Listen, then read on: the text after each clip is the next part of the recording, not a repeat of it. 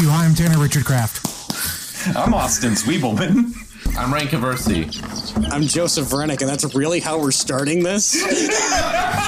I'm Tim M. Sullivan, son of Aragorn. Hello, everyone. Uh, welcome to Lord of the Rings. I have I have a ring here. We're talking about the Fellowship of the Ring. Was that clap in the beginning for Peter Jackson and the whole crew who made this possible? Yes, actually, Austin. Everyone who made this movie like went to war basically to make this movie. We're gonna get right into it. Uh, this is obviously a classic movie, an epic. Some might say the last good blockbusters. You know, morons. So I'm fairly certain most, except one of us, are uh, Lord of the Rings fans. What kind of history do you have of the franchise, and do you remember the first time you saw a Lord of the Rings movie? Uh, Rennick, you seem the most jazzed to do this, so we'll start with you. Yeah, I am the most jazzed to do this because I was the one that was suggested that we do this. What? no, Um, you're not. I put this on the schedule without anyone prompting me to. You're both wrong. It was Joe, but it wasn't Joe V. It was Joe Bovinglow. okay, we can agree on that. It was Joe Bovinglow. Uh, Am I a fan of Lord of the Rings? And the first time I saw this. So let me take you back all the way to the year 2001 when I was living out in Olathe, Kansas. I was a wee little lad who had just gotten internet at the time. There was a point in my life when I was a wee five year old lad watching movie trailers on whatever the website Apple had at the time. One of those trailers whenever I wasn't rewatching the Harry Potter and the Sorcerer's Stone trailer for the billionth time was Lord of the Rings. I had stumbled upon this because oh hey, I, I recognized the font. This is uh, this is a series of toys that they're trying to promote. This was like a franchise that kind of like intrigued my young little mind and was something I really wanted to see. Flash forward a couple years later, I think at this point I'm living out in uh, Troy, Illinois, and I watched this movie for the first time. Watching this movie for the first time was like the equivalent of watching Star Wars for the first time. I had never seen anything like it at the time. It truly captured like my imagination. It enthralled me and i would wind up seeing those movies later on as they came out on dvd my parents would never take me to see them in the theater for some unknown reasons. I got to rectify that though and i saw all three of them in the theater earlier this year in imax and that was a fun experience that i won't talk about here. And this was also one of those movies that was very popular for its behind the scenes stuff and whenever I would get the DVDs, I would watch those constantly. And it was one of those like pillar movies that like piqued my interest in filmmaking. So, am I a fan of Lord of the Rings? Yes. Was I a fan before? No, because I was like a fucking infant. Uh, am I a fan of it still to this day? Hell yeah. Okay, uh, we're gonna move on to uh, Austin Zwiebelman. Known, uh, he's actually the man that killed Peter Jackson last night in his apartment. Uh, the police are on their way to their location right now, Austin. So you better make it quick. Tanner, those news articles aren't even out yet, and how could I possibly kill Peter Jackson? I'm not in New Zealand. Um, the first time I saw a Lord of the Rings movie, I think I was like eight, and I was seeing the Two Towers at AMC uh, West Olive 16 in my hometown. It was really late at night, like 10:30. I remember being super excited to get up, you like be up late and still be out doing things because that's like a thing you do as a kid. Anyway, I fell asleep shortly after it started, and I woke up and was I was wondering like why is everybody fighting? What's going on? I was looking at Helm's Deep, the way that a microscopic organism looks at humans. I was so confused. The idea back then was that those movies were like too long for my limited child attention span, and they lacked the things that caught my interest going forward into like my preteen teenage years, like you know boobs and blood and gore and, and excessive cursing and stuff. Like Lord of the Rings as a kid put me to sleep more effectively than Ambien or a punch to the temple. Eventually, around age 18, I became kind of a film buff, and so I decided to give Lord of the Rings another chance. Uh, what I experienced was this phenomenon after that called post prime fanboying. I, I coined that phrase. Uh, just like how I got into Radiohead right around when they released King of Limbs, uh, I had showed up after the high water mark of quality, uh, just in time to experience the exciting, you know, future installments flop into our laps like a wet fish. I actually gave up on the Hobbit trilogy and didn't see the the later two movies in the theaters. But I'd be a real idiot not to acknowledge how big of a deal these films are. It's like sports in that way. Like they're not my favorite thing in the world, but I understand why people love them so much. You know, for film studies reasons. Back to you, Tanner. All right, I just shit my pants. So, Rain Conversey, let's go ahead and hear your history with the Lord of the Rings, and and and are you a fan? Right, So uh, my take actually isn't too different from Austin's. I saw it when I was like eight. I only saw Fellowship as a kid. I liked it. Didn't leave much of an impact on me, if I'm being honest. I just it was like, oh, that's fun. And kind of a in in one ear out the other sort of deal. And then uh, I rewatched it when I was like 16, 17. Enjoyed it a lot more, um, but still wasn't like in love with it. Just like, oh, that's a really solid movie. I, mean, I think I saw that in Two Towers, and I just never got around to uh, Return of the King because of. Have you seen the runtime? And then, That's um, and then I rewatched it again six months ago or something like that, and I really, really appreciated it like a lot more that time around. I can get into that later, but um, yeah, it's really just it's a movie that's grown on me. It really just it's just taken me growing up, I guess, to really appreciate um the fire aspects of it, which is weird because of like what Joe's saying. So many people like got hooked on as they were a child. I think a big part of it might be because so much uh, Western fantasy is just like regurgitations of Tolkien's work that it, it's kind of even if you like consciously are aware, oh, this is the original. The Seinfeld thing, isn't um, funny effect. Hey, that's my catchphrase. Yes, Well, yeah, I'm basically. saying the thing. for me, like the thing that like the first fantasy thing that like got me hooked in was the Elder Scrolls universe. So like whenever I see any fantasy thing, I subconsciously think, oh, this is just a, an Elder Scrolls ripoff. Guy who has only seen the Boss Baby watching his second movie. I'm getting a lot of Boss Baby vibe from this. anyway, Tim, go right ahead and uh, uh, history of the Lord of the Rings. Do you remember watching a Lord of the Rings movie for the first time? Which one was it? So, uh, much like Austin, I was about eight years old when the first, when the Fellowship of the Ring came out in theaters, and I remember going to see that with my family, and like I remember going into it knowing that like this was gonna be like this big thing, and like it, it was like a way longer movie than anything I had ever experienced before. I distinctly remember they didn't even like play trailers before it. They were just like, we got to just go right into it. I watched uh, all three movies in theaters when they came out. I remember it was basically like a Christmas tradition in our household for those three years. And like it was one of those things where like I really enjoyed the movies. Uh, Like I thought they were really cool as a kid, but at the same time, it was just like, man, these movies are really long. I want to go home and play with my new Yu-Gi-Oh cards. Um, so it, it, it's definitely like it's definitely something that I've grown to appreciate more as I've watched them as I've gotten older. As a kid, it's just such a long thing that it's hard to keep your attention span on it. I rewatched the first one in IMAX, like Joe was saying uh, earlier this year when they were doing the re-release thing.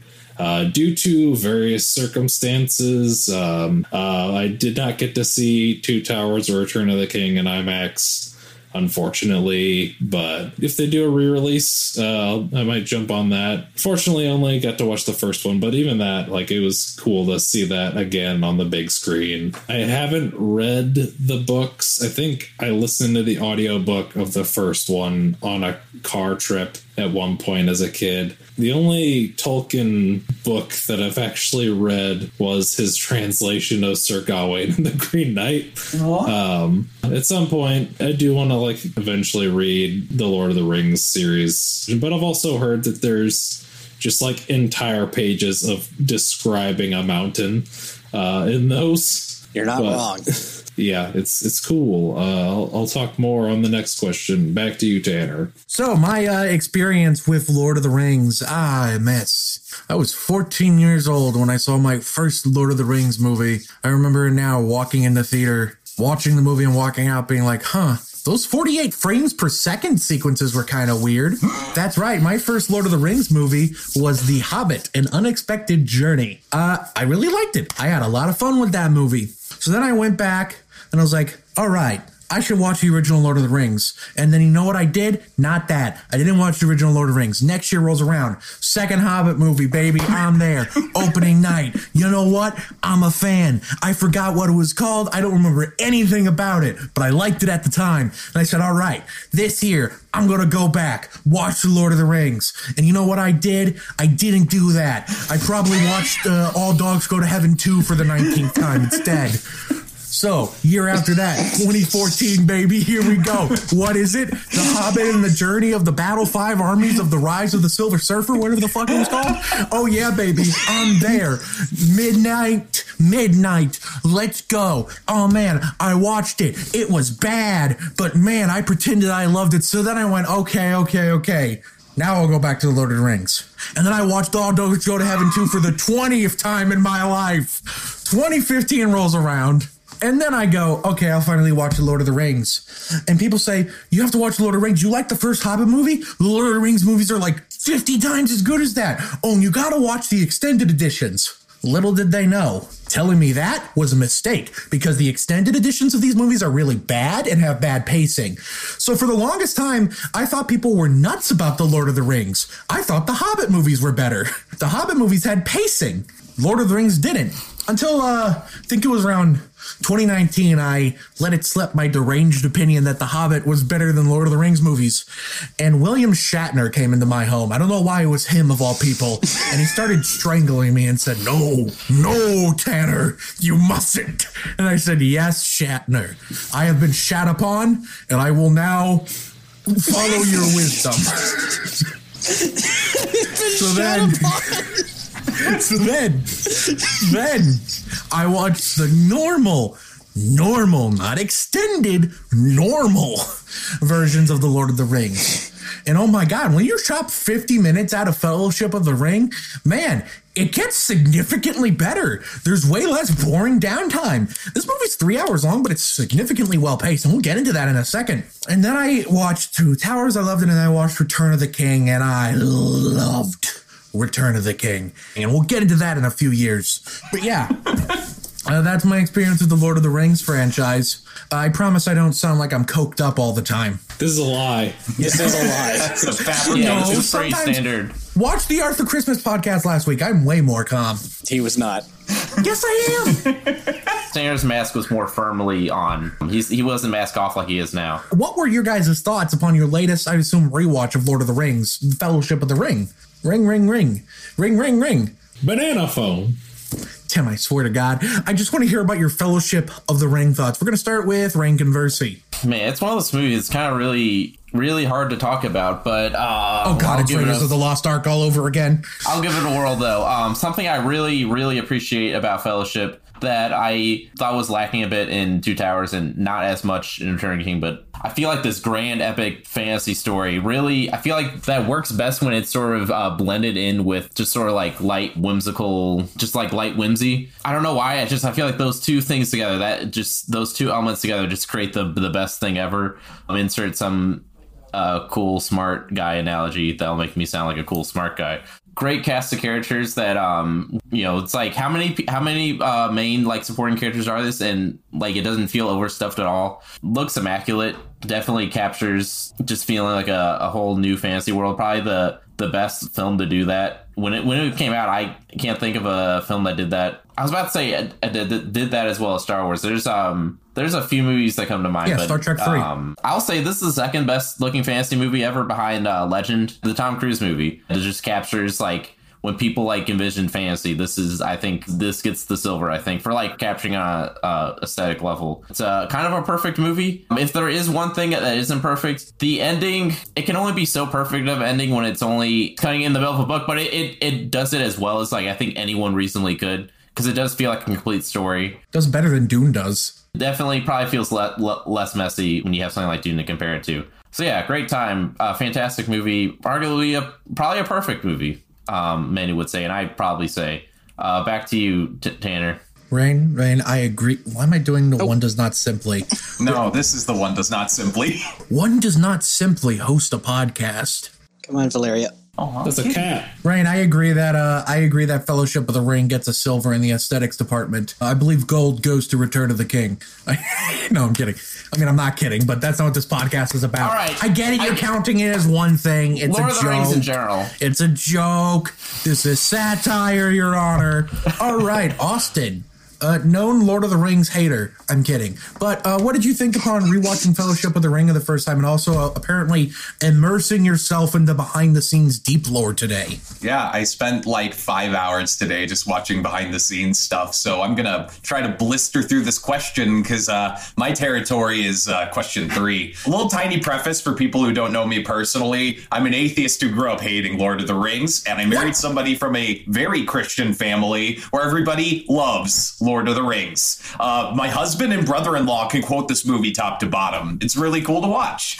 Uh, I mention this because that's why I bought an entire 4K Blu ray player last Christmas just so we could watch one thing, just so we could get the 4K Ultimate Collector's Edition that came out. Uh, so that's what I was watching last Tuesday, that specific release. Are all of you aware of what they did to the colors for, for that 4K Blu ray? Anybody here? Un- unfortunately, yes, I am. They pissed on it, right? They changed it so it would Yeah. look more in line with the Hobbit trilogy. They made it gray. They they desaturated a lot of stuff, and, and I figured out a way around this. For any of you at home who has that steelbook, go into your Blu-ray player settings, take the saturation slider, and go all the way. It helps.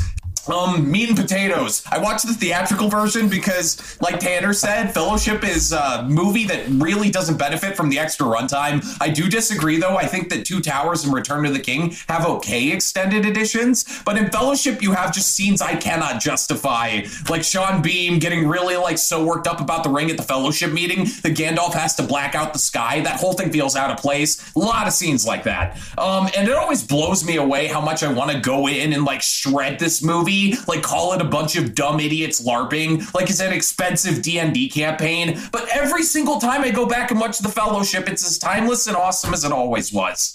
If anything, internet memes have made this movie even stronger than it used to be. Like every time I see Sean Bean do his hand like this, oh, almost every frame of Gandalf, the memes just made it better.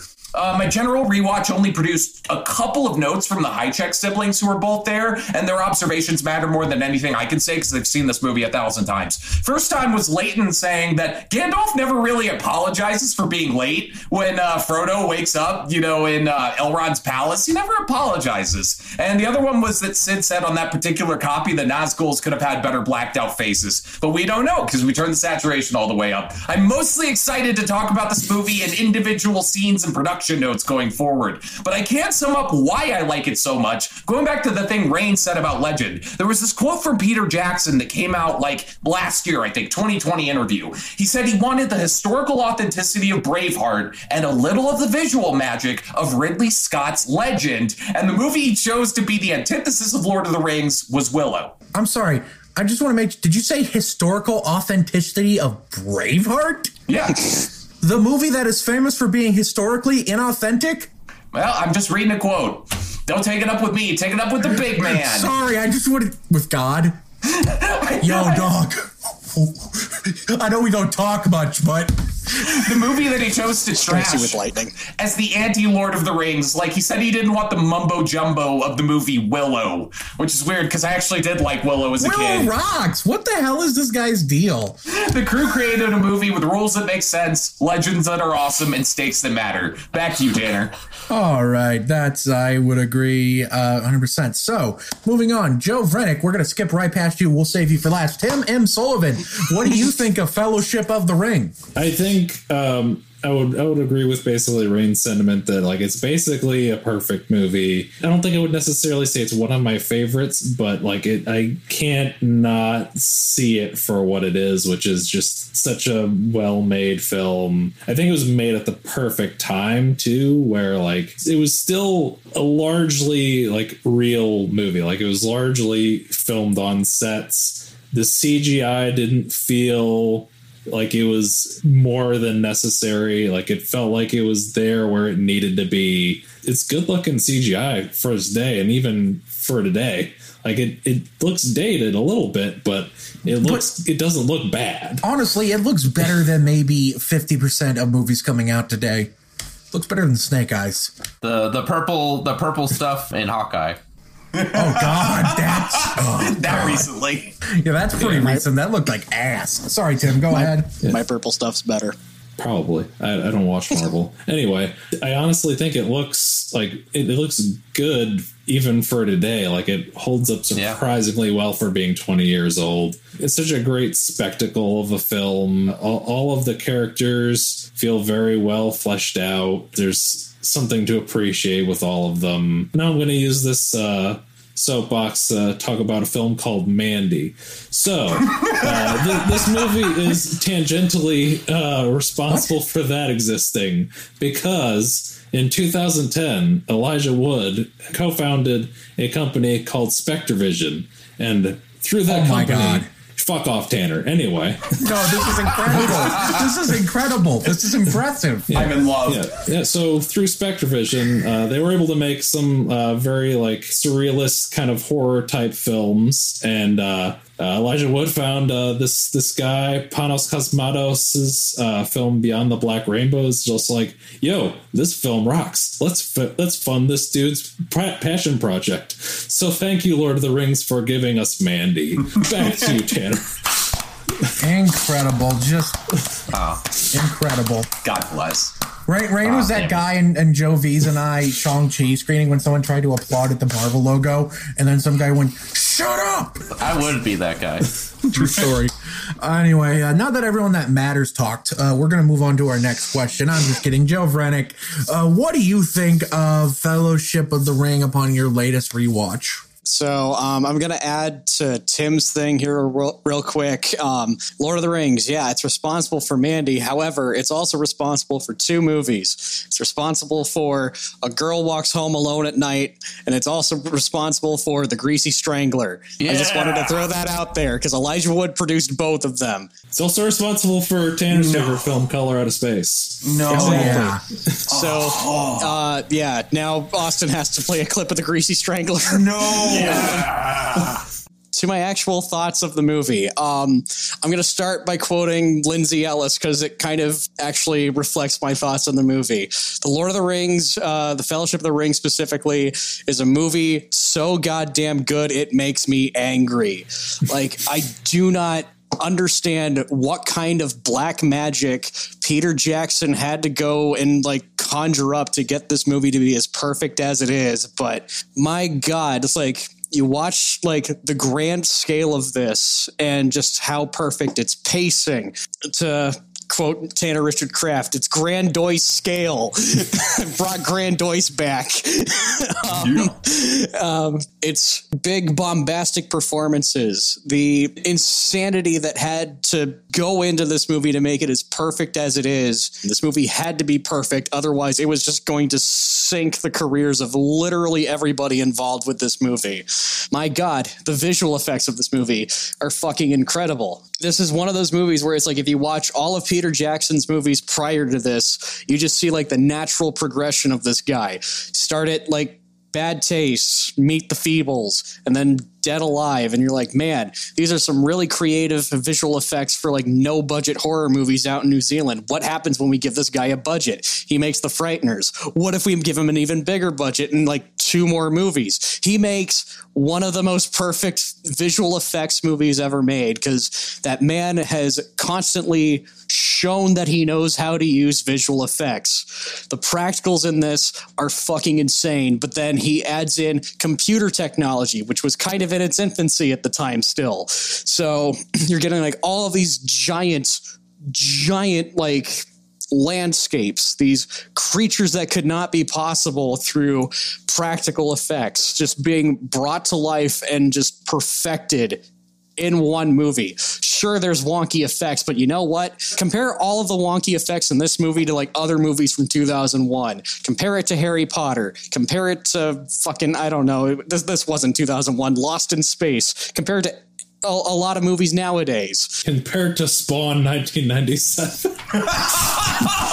compare compare this. I'm not going to compare this to anything else. Uh, continuing on, the pacing of this movie might be like the best pacing in any major blockbuster I've ever seen in my life. This is efficient storytelling where it sets up the stakes of the ring. You know what, like, why this thing is important. You know why people are after it. And now you're just moving forward. And this movie just keeps moving forward. It does not stop for anything. I mean, yeah, there's exposition dumps, but it just does not stop. This is a nonstop, we're going to keep moving movie. And it's fucking great at that. My God, the, the performances in this are on like this insane, like, level where it's like not too over the top to where this is making the world of this seem far too goofy, but it's also not too uh, laid back to where nobody's taking this seriously at all. It's like this perfect fever pitch of like taking it seriously but also having fun with it. The best example of this is the Oscar nominated performance in this movie and it's the only time it got nominated for an acting role this trilogy. Ian goddamn McKellen as Gandalf. That is Yes. Sir Ian Goddamn McKellen to you. Sir Ian goddamn fucking McKellen. There we go. If you need somebody to like perfectly bring you into this world, it is through that man's performance because he just lives this performance. This is all, it just seems natural to him. This man gets some of the most iconic lines ever, and it's just because he delivers it so naturally. My favorite one, and this is going to be like my one joke for this podcast, I believe. He's yelling at Bilbo Baggins, and he goes, Bilbo Baggins, do not take me for some conjurer of cheap trick. Just ask the band's manager. They'll play for cheap. God, this movie is the meme. This movie's the meme blueprint for real. Everyone talks I- about the Spider-Man Raimi movies. Nah, this is the meme trilogy. Yeah, watching this in the theater earlier this year, it, it was just like, oh yeah, that's a meme. Oh yeah, that's a meme. Oh yeah, that's a meme. anyway, to wrap my thoughts on this up, because I could probably talk about this movie all day. Everything is perfect. The score in this movie is perfect. So many iconic motifs that are used as memes, but also they're just like perfectly utilized in this. Everything has a theme. Everything has a purpose. What a perfect movie. I, I I'm at a loss for words, and I think I passed a kidney stone because my side hurts. Anyway, back to you, Tanner. All right, so uh, I'm gonna go against the grain here.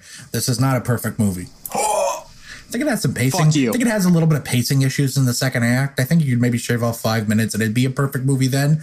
But that's really uh, the nittiest of nitpicks for me. And really, a three-hour movie, it's it, it's hard for any movie to have good pacing at that length. Uh, and the fact that it gets so fucking close is impressive in of itself. Beyond that, I mean, yeah, you you guys already said everything. There's really nothing left for me to say, other than uh, I think Austin and I said this before the movie recording started. This is a movie about dudes rock. You know, a bunch of dudes hanging out, having a good time. They're on a journey. Dudes rock, baby. Dude, if you watch the special features, they talk about how when Cate Blanchett or Liv Tyler would show up, because they weren't there as much as everybody else, which was all dudes. Everyone would behave completely differently on set because there was a girl there. Like, like they were film school students, just like girl. And it's just like, oh, it's dudes rock energy. It's nuts. Uh, but yeah, it's such a great movie about dudes hanging out. They're being dudes. Frodo, Frodo is like the doodliest dude that ever dude. Let me tell you, my review of this movie on Letterboxd was plain and simple. This happened to my buddy Frodo because, simply put, it did. All right, one does not simply go into Mordor. Frodo did. Yeah, it's such a great movie. A little bit of pacing problems in the second act, and honestly, the way it ends is like it's not even so much that it's incomplete, it just feels really sudden. it's just kind of like I dead ass like zoned out for like 20 seconds, and next thing I know, I saw executive producer Harvey Weinstein. That's what snapped me back. I went, hey, wait a minute. I know that name. Oh no. So, you know, uh, it's really such a good, fun movie. All the performances are really on point, and it's all these actors giving it their all very seriously. Like, there's not a hint of irony in any of this. It's all very sincere. I love the MCU, but sometimes they're a little bit too winking at the audience, but there's not a wink in this movie at all. Imagine making this nowadays. Imagine Imagine uh, being a uh, multi-trillion, multi-billion dollar company that is mostly known for the online shopping retail space, and deciding, "Hey, I see that Game of Thrones show on HBO. I want that." Uh, so you wind up unilaterally buying the rights to Lord of the Rings, something that has already been adapted perfectly and you are not going to a top. Hi, I'm Jeff Bezos. Yeah, really, anything more I want to say will pretty much be covered by uh, question three. So here's a fun thing. This movie has a lot of behind the scenes stories, footage. We probably know more about the making of this movie and its sequels than maybe any other movies in history. Uh, it's really extensive and really impressive and is honestly a very valuable educational resource if you want to know what it's like to make a big budget. Like it's these movies and then the director and the Jedi is like the behind the scenes footage for that and then the documentary about the making of The Last Jedi. If you want to know how these people make these big budget studio movies, those are two fantastic resources. But what is like maybe one element of the production or with the story elements, like something like that, just something that really, we're all filmmakers here. So what's something that really impresses you on that level? Austin, I know you're raring to go here, so I'll let you go first. I first I want to say a shout out to those people who didn't die during production, but they suffered fates worse than death. The crew who had to spend a week wi- wiring one million fake oak leaves onto a tree that's hanging out outside of Bag End. The two chainmail technicians who spent 18 months putting rings together at a table to make all the chainmail armor in this movie, and of course, all the stuntmen who John Rhys-Davies hit with an axe. Apparently, Oh. John Rhys-Davies doesn't like rehearsing stunts, so instead he opts to just sort of briefly talk to the stuntmen and then dust them full contact with his axe when they come at him. What a king. John Rhys-Davies is bomb. All right, the forced perspective, using that, that's awesome. Like, Fuck you, that was how they- mine. aha, I got it before you guys could. Just look at like a behind the scenes uh, filming of like basically any like any of the scenes um, in the Shire between Frodo and Gandalf. Look at like how uh, how many fact like plates they had to spin just to like get that scene to work. Because it's not like you know just like a one static shot of the two of them talking. Like this, you know, the camera is on a dolly track, uh, panning around. How how they do that, it's awe inspiring. One of the ways that the big breakthroughs for this was they had moving camera force perspective shots where they did a motion control dolly and then they'd hook up like the table of the small guy or sometimes the big guy onto a separate counter moving motion control dolly to achieve the perspective like where it's all kind of supposed to be in the same place with the weird scale achieved. That's how they did that. It was nuts. The scene where uh, uh, Frodo puts on the ring for the first time and we see what he sees, that still looks super, super duper cool to this day. And that's like mostly done with computers and it's really impressive CG work. Frennick, what's something cool? Can we talk about the balls on uh, Peter Jackson and everybody involved with the marketing team? This is goddamn balls on a filmmaker because one of the big trailers for this movie is the announcement trailer. It just comes in. It's like the CGI like red background of the ring, and they're doing the one ring speech, and there's like an epic choir building up in the background. Somebody catches the ring, then cut to footage from like all three of the movies and this was back in like 1999 2000 maybe.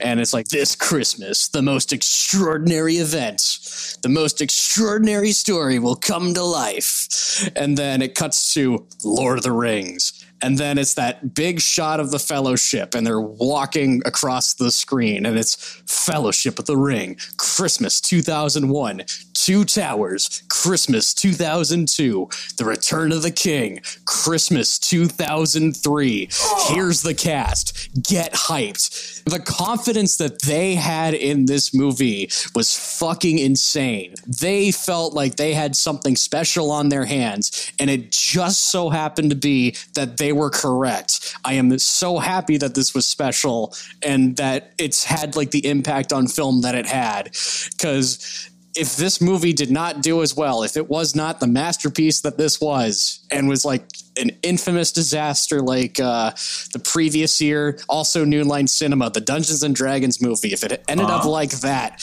this would just be a very hilarious piece of marketing because there's no way if that if this movie bombed that they were going to make those other movies. Tim, something cool, go. I guess I'll just kind of talk about a shot that um, always just sticks out to me, which is just like the moth flying up onto the tower and going into uh, Gandalf's hand and then flying out. Like I, I, I think that that's just a really interesting visual shot, just like following the moth and gliding around. All right, Austin. I think you have carte blanche now. I've said all everything. We have all said everything. Go nuts. So there's this funny scene in the making of like DVD features where Peter Jackson is like real hyped up and confident, and he's talking about Gollum and the CGI they're using to make Gollum, and he's like, "Yeah, I think we can have better CGI than Digital Domain or ILM." And the point of reference he's using against Gollum for ILM is Jar Jar Binks. he's just so trying to Okay, be. that's so unfair. That was the first one. Okay, okay. So, did you guys actually know how Weta is made? Just a little fun fact how Weta came about. So, Peter Jackson was working on Heavenly Creatures, a movie about lesbians that Joe, for some reason, didn't mention. Curious. Um, but one of his like Kiwi friends came up to him and was just like, "Hey, we could do this cheaper," and they just bought all this like computer equipment. They bought like one Silicon graphics machine and a, a film scanner, and they're just like, "Right then," and they just made Weta. it's so stupid. You know Um, what? The similar of Bomb Squad Productions being created is fairly identical. I just Joe- came up to Austin and was like, "I got a computer." Joe, were you gonna say Yeah, something? can, can- can I bring up one point as to why I did not bring up Heavenly Creatures? I brought it up because one, that's the Peter Jackson movie that I do like, but I've not seen as much, and also I don't remember that many visual effects in it, so I just skipped to the Frighteners. I have to clear that up. Well, The Frighteners is an awesome CGI like ma- masterpiece for the time, but there's like these stone people who move in Heavenly Creatures. Love that movie. I need to rewatch it.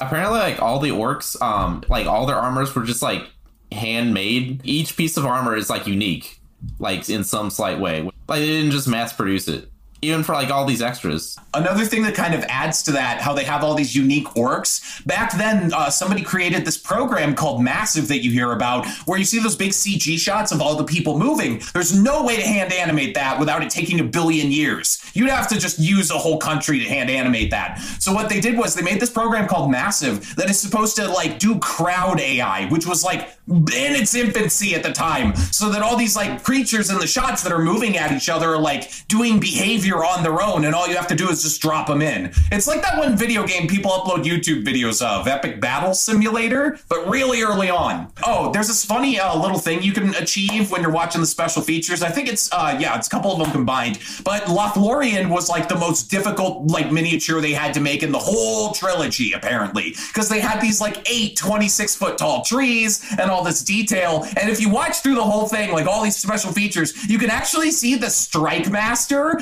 destroying that set. So it's like the most immaculate thing they ever had to put into, into you know production and make real. And there's just this one shot you could get to of just a bulldozer destroying that shit, just fucking crashing it to the ground. It's kind of nice. Um, shot of the Elvish ruins on the hill, by the way. The helicopter pilot or the person operating the camera, they actually zoomed in a way where they couldn't track the top of the hill at the time. So what they had to do, because they were like, what are we gonna do? We can't get it tracked. We can't put the ruins up there. They just replaced the whole hill. They just they just put the whole hit made it fake. It's a cool solution. Um, oh, they almost needed a third pass of like scale stuff. Dwarves, right? They're not as tall as hobbits, but they're not as tall as people. So they were thinking, oh, we're gonna need his own special category. But dig this, John Rhys-Davies is six foot one. So when you shoot him at hobbit scale, he's the perfect height. Elijah Wood's like five foot nine. He was exactly where he needed to be, and they just shot him at hobbit scale. It's beautiful. Oh, Viggo Mortensen's son convinced him to be in this. So they casted this one guy, Stuart Townsend, who is best known for being Dorian Gray in the League of Extraordinary Gentlemen. And then they got to filming and they're like, oh shit, this guy's too young. We can't do this. So they needed, they were already filming. They needed Aragorn like now, dude. So they call up Viggo Mortensen and they're like, hey, if you could tell us by this afternoon if you want to be in a Lord of the Rings movie, that would be sweet. And then Viggo Mortensen was like, I've never heard of Lord of the Rings. This is dumb. And then his son was like, Did you say Lord of the Rings? And next thing you know, he's Aragorn. You know what? The fact that he was convinced by his son is proof that dads rock, baby. We I can't follow that. That's perfect. Okay. Well, thank you, Austin. That was actually beautiful. Uh, my quiet hours ended 30 minutes ago, so I might regret what I just did, but it was so worth it. I took on this risk. Uh, let's get into our just quick final thoughts on the movie. I don't have a trivia corner today. One, that last question was basically any of the relevant trivia I'd bring up anyway. And two, all three of these movies are so massive. I keep half jokingly, half seriously suggesting we're just going to do a four Lord of the Rings podcast in three years about the making of the movies. I don't know if we'll actually do that. It's just kind of a joke. But either way, we're skipping straight into our final thoughts on this movie. So, Joe Vrenick, let me let you go first. All right. Um, I've said pretty much everything I have to say about this, um, or at least as far as coherent thoughts go. I think this movie's perfect. I even like the extended version of this. I think you all are crazy. I just think it adds more to this world that I really love being in. I had to throw that in there because you guys were poo pooing all over it this entire time. Because we're right and you're wrong. This isn't an opinion, it's an objective fact. Screw you. If anything, I actually dislike the extended version of Two Towers, which one of you said was good. So, was me. Him. Uh, I also sorry. think that one's bad. but yeah, no, perfect movie. If you've not seen it, what the fuck are you doing? Stop watching this. No, don't stop watching this. Hold on. No, finish watching this. Don't listen to him. F- finish watching this. You're almost at the end. Go watch this as soon as you're done. I, why are you watching this uh, if you haven't seen it? Watch it. It's perfect. I love it. Bam. Go. Whoever's next. Imagine we get a comment that's like, um, spoilers? Just imagine that. Like, If bro, we the, do, the book's 80 years old, dude. This is your own damn fault. It really is. All right, Tim, final thoughts. Yeah, I mean, the, it basically covered it. It's a very, it's just such a grand, epic scale of a movie. It's, it's a perfect classic. Uh, it's basically the quintessential fantasy film. Go watch it. All right, Rain, final thoughts. Movie good. All right, uh, Austin Zwiebelman, final thoughts. I guess I like it now. I don't know. It's okay. I guess. God. All Sounds right, so really, begrudging about it. I don't know what more I can say. It's really just such a fantastic, awesome movie. It's in my top 10 for the year it came out. I think number nine. Ocean's 11 is right behind it. I don't know what's in front of it for that year. It's a really good year for movies, though. Uh, It's just such a great, awesome movie. If you haven't seen it, weird, but go ahead and check it out. Sometimes it takes people a while to get to things. And if you have seen it, go watch it again. Because you know what? This is a movie about dudes rock. you know why it's called the Fellowship of the Ring? Why? It's a lot of fellows. It's Yeah, a, lot a bunch of fellows, but a lot of fellows being like party rocking in the house tonight. Anyway, it's all about fellows, dudes. They all rock, and you know who else rocks? You do for watching slash listening to this podcast. Thank you oh so very much for joining us. If you're listening to this podcast, please go ahead, leave a review below. Any of the audio platforms are on, it will help boost us in the algorithm. If you're watching the Spotify video version, shit, piss, fuck, cunt, cocksucker, piss, motherfucker, uh, because it's uncensored. If you're watching the YouTube version, that entire string is going to sound like nonsense because it's all bloop. But if you're watching on YouTube, thank you very much. We've been growing a lot on YouTube lately, which we're very appreciative of. Go ahead and go down to the comment section below. Are you a fan of Lord of the Rings? Is this one your favorite? What's your favorite Lord of the Rings movie? Are you excited to hear us cover the Two Towers a year from now, which we will be doing? And finally, should we render the podcast in 48 frames per second in, uh, in honor of The Hobbit, The Unexpected Journey? The answer is no, we're not doing that. Austin will kill you if we do this. that. All we would have to do is hit the frame rate button. It's easy, right? Every, editing is magic. You can do anything. Austin's poor face. My media cache. And while you're down there, hit the like button so we know how much you like us. Hit the subscribe button so we know how much you love us. And hit the bell icon so you know exactly when we upload new videos. Thank you also very much for watching. Tune in next time when we. What are we? No, hold on. Hold on. Actually, hold on. I hope this isn't a bit. It's a bit. It's a bit. No, no, I'm. We're, we're finishing now. Oh no. I woke you up? Oh no. Oh fuck. Oh my god, are you kidding? Oh my fucking god. Oh gee. no, um, Real life disasters. okay. Okay. Oh yeah, it's eleven thirty where you guys are. Oh my god. Actually, uh, don't tune in next week. I'm. This is the last Bomb Squad podcast ever. I'm canceling it. Bye.